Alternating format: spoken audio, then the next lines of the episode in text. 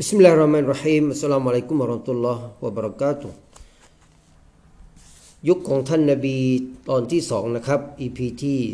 016 นะครับ มักกะตูเบกออกเป็น 4 ส่วนระหว่างตระกูลกุไรชและเผ่าต่างๆ ที่แยกย่อยมาจากพวกเขา ซึ่งอาจจะใช้การแบ่งดังกล่าวนี้มาระบุพิกัดเกี่ยวกับผู้อาศัย บ้านเรือน ชุมชน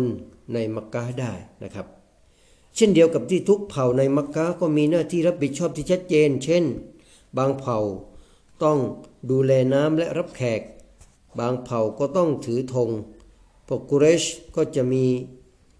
การเก็บภาษีร้อยละสิบจากพ่อค้าที่นำสินค้ามายังมักกะอีกด้วย และมักกะยังถูกรู้จักแพร่หลาย ว่ามีเป็นที่พบปะประชุมนุมหรือที่เรียกว่าดารอันนาดวะซึ่งเป็นที่ประชุมของแกนนำชาวกุเรช ดังนั้นทั้งนี้เพื่อเป็นการรักษาความเป็นเอกภาพและเสถียรภาพของเผ่ากูเรชเองนะครับ พวกเขายังยึดถือในความเป็นยาฮิลียะด้วยการปกป้องความหลงผิด ของกุเรช เช่น การบูชารูปปั้นและอื่นๆ โดยอ้างว่าเพื่อรักษามรดกของพวกเขาตามที่พวกเขาเข้าใจ ซึ่งมันห่างไกลและมืดบอดจากความถูกต้อง และเป็นการลุ่มหลงอย่างมหันอัลลอฮฺสุบตาลาได้ตรัสไว้ว่า บัลกอลูอินนาวจัดนาอาบาอานาอัลาอุมมะติวะอินนาอัลาอาซาริฮิมมุฮตดูนความว่าถ้าว่าพวกเขากล่าวอ้างว่า แท้จริง เราพบว่า บรรพบุรุษของเราอยู่ในแนวทางอื่น และแท้จริงเราก็จะเดินตามทางของพวกเขาสุรอัซซุกรุฟ ด้วยเหตุดังกล่าว ความคิดของพวกเขาจึงสืบทอดกันมาอย่าง